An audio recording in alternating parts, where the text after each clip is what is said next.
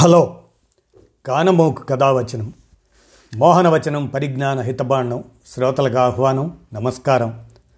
చదవదగునెవరు రాసిన తదుపరి చదివిన వెంటనే మరువక పలువురికి వినిపింపబూనిన అది ఏ పరిజ్ఞాన హితబాండమవు మహిళ మోహనవచనమై విరాజిల్లు.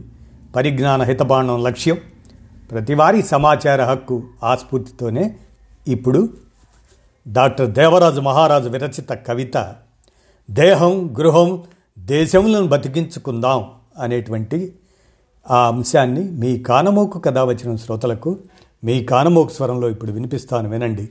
దేహం గృహం దేశం వాటిని బ్రతికించుకుందాం ఇక వినండి. ఇల్లు కూడా మనిషి లాంటిదే. దానికి బాల్యం యవ్వనం వృద్ధాప్యం ఉంటాయి. ఇంటి నిండా పిల్లలు కేరింతలు కొడుతున్నప్పుడు అరవై ఏళ్ళ నాటి ఇల్లైనా సరే అది తన వయసును మరచి నవనవలాడుతూ కనిపిస్తుంది. బోసి నవ్వులు చిందిస్తూ గజ్జల గలగలలు వినిపిస్తుంది. ఆ ఇంట్లో యువతి యువకుల సరసాలు సాగితే ఇంటి పెరట్లో మల్లెలు గుబాళిస్తాయి. ఆ ఇంటి చెక్కిళ్ళ మీద గులాబీలు పోస్తాయి. ఆ ఇంటి చుట్టూ దీపాలు వెలిగించుకొని యవనంతో వెలిగిపోతూ అర్ధరాత్రి దాటిన ఆ ఇల్లు నిద్రపోదు.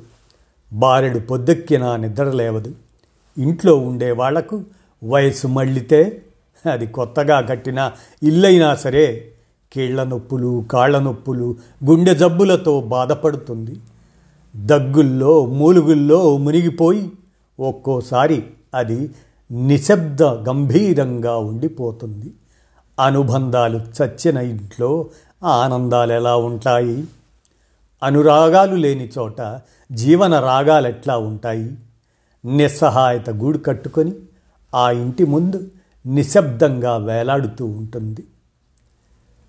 చీకటితో పోట్లాడే సత్తువ లేని ఓ గుడ్డి దీపం వారి గాజు కళ్ళులాగా ఆ ఇంటి ముందు ఏదో ఆశతో దీనంగా మినుకుమంటూ ఉంటుంది. పెందరాళై పడుకొని ఎటూ తోచక ఆ ఇల్లు వేకువజామునే లేచి కూర్చుంటుంది. ఒంటరితనంలో కొట్టుమిట్టాడుతూ ఓ మాట కోసం ఓ నవ్వు కోసం అంగలారుస్తూ ఉంటుంది. మరి మనుషులెవరూ లేనప్పుడు ఆ శూన్యగృహం మాత్రం ఏం చేస్తుంది? అది ఊపిరి పీల్చేదెట్లా? అలికిడే లేనప్పుడు దాని గుండె కొట్టుకునేదెట్లా? దాని నాడి నీరసించి నీరసించి ఆగిపోతుంది కదా. ఎముకలు వంగిపోయినట్లు దూలాలు మొగరాలు కృంగిపోతాయి కదూ. పైకప్పు వంగిపోయి వృద్ధాప్యంలో వంగిపోయిన వెన్నుపూసను తలపిస్తుంది కదా. ఆ ఇల్లు ఎంతకాలమని తనని తాను కర్రపోటుతో నిలబెట్టుకుంటుంది. దాని కండరాల గోడలు శుష్కించి సడలిపోయి చర్మం ముడతలు పడ్డట్టు పెచ్చులు ఊడిపోయి ముఖద్వారపు నోరు వంకరపోయి కిటికీల కళ్ళు బూజుల ఊసులతో మూసుకుపోయి తెరుచుకోలేక అదొక శిథిల దేహమైపోదు. అంతమవుతున్న శకాన్ని ఒక జీవన సారాన్ని కరిగిపోతున్న ఒకప్పటి కేంద్ర బిందువును గుర్తు చేయదు. దాని ఆరోగ్యం బాగుపడాలంటే దాని ఆత్మలో మళ్ళీ వెలుగులు నిండాలి. ఎవరైనా వెళ్ళి నివసించాలి. ఓ చిన్న దీపంతో ధైర్యం వెలిగించాలి. ఆ వెలుగుతో అది తనను తాను చక్కబరుచుకుంటుంది.